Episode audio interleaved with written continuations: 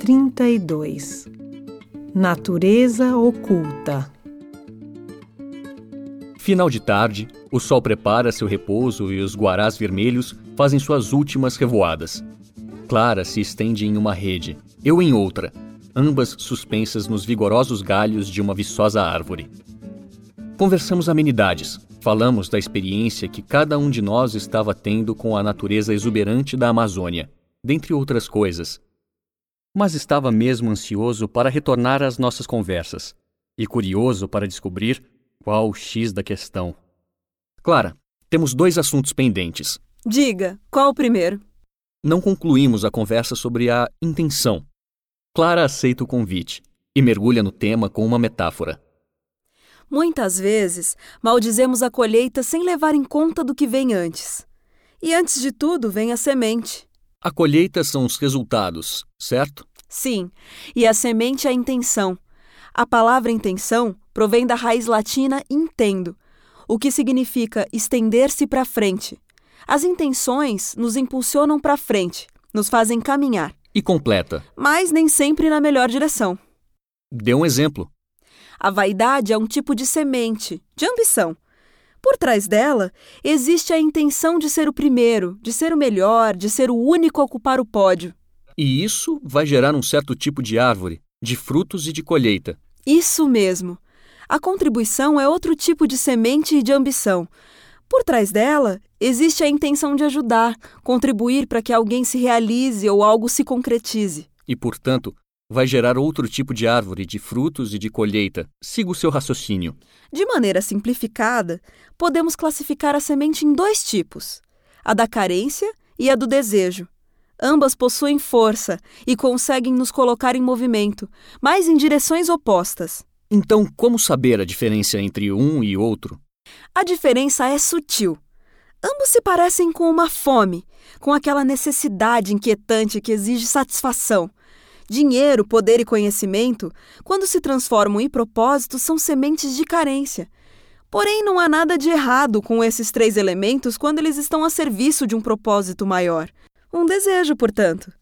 Na carência, trocam-se os fins pelos meios, concluo. É isso mesmo. Dinheiro, poder e conhecimento são meios, e não fins em si mesmos. Então, a intenção é a semente de tudo, onde tudo começa. É o gene de um negócio, e que se expressa no propósito: ganhar dinheiro ou servir o cliente, conquistar market share ou resolver determinado problema derrotar a concorrência ou contribuir para um mundo melhor.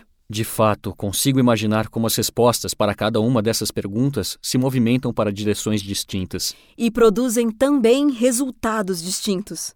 Quando você atinge os resultados dos seus propósitos de carência, o sentimento é de alívio.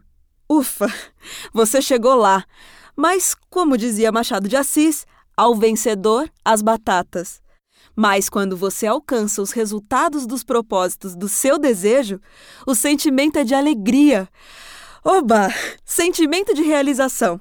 Clara se levanta da rede, pega seu bloco de anotações da mochila e completa a ilustração que havia feito na ilha. Na ilustração da ilha, entre a superfície, onde está a ação, e a parte mais profunda, onde está a vocação, Clara escreve a palavra intenção que é igual à atitude. A intenção é determinante no uso das competências. Conforme a intenção, pode-se fazer uso apenas da superfície, do conjunto de conhecimentos, de habilidades e de comportamentos. No entanto, se o propósito for de natureza distinta, pode-se buscar outros elementos, fazendo aflorar inteligências, talentos e dons. Explica, enquanto sinaliza no papel. Por isso, Joca, é bom que a gente sempre se pergunte: o que estamos fazendo com nossa ambição? Qual a semente que a faz germinar? São perguntas provocadoras. Quase me fazem engasgar, mas engulo em seco. Sementes germinadas na vaidade, na competição e no poder controlador gerarão árvores raquíticas, frutos adoecidos e colheitas comprometidas. Ela continua. Delicada, sorri e, em pé, começa a balançar a rede onde eu estou. Bons negócios prosperam à luz. Sementes germinadas na curiosidade, na cooperação, no poder apoiador, na competência, na criatividade e na vontade de contribuir, gerarão árvores viçosas, frutos saborosos e colheitas fartas. E aí me observa com olhos de advertência. Se você quiser colocar a tânata num ciclo evolutivo, terá que examinar e modificar a qualidade da semente. Isso implica rever as reais intenções e, principalmente, os valores que estão por trás de tudo. Claro que isso vai requerer também mudanças profundas na sua forma de liderar. Prefiro não tocar no segundo assunto pendente. Nem ouso perguntar se esse era o X da questão. Tudo o que ela acaba de dizer merece uma profunda reflexão. Preciso pensar mais a respeito. O Dr. Xavier era um homem de libido, ou seja, tinha dentro de si uma ambição ardente. Era isso o que o movia, o que o fazia pular cedo da cama pela manhã e voltar à noite para dormir. Era isso o que fazia da Tânata sua melhor ocupação. Abria mão de qualquer outra distração ou entretenimento, nada o empolgava mais do que a Tânata. Isso me fez aprender que plano de negócios, capital, recursos, conhecimentos, estratégias e ferramentas não são mais importantes do que a libido, essa ambição ardente que move montanhas.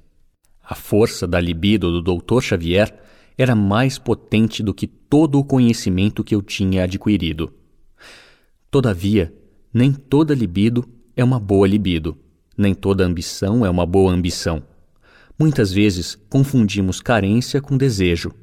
Algumas libidos estão cheias do mim, do eu mesmo, do eu. Essas têm pouca consideração com os outros, fazem mais estragos do que constroem. O desafio é elevar o desejo e baixar a carência.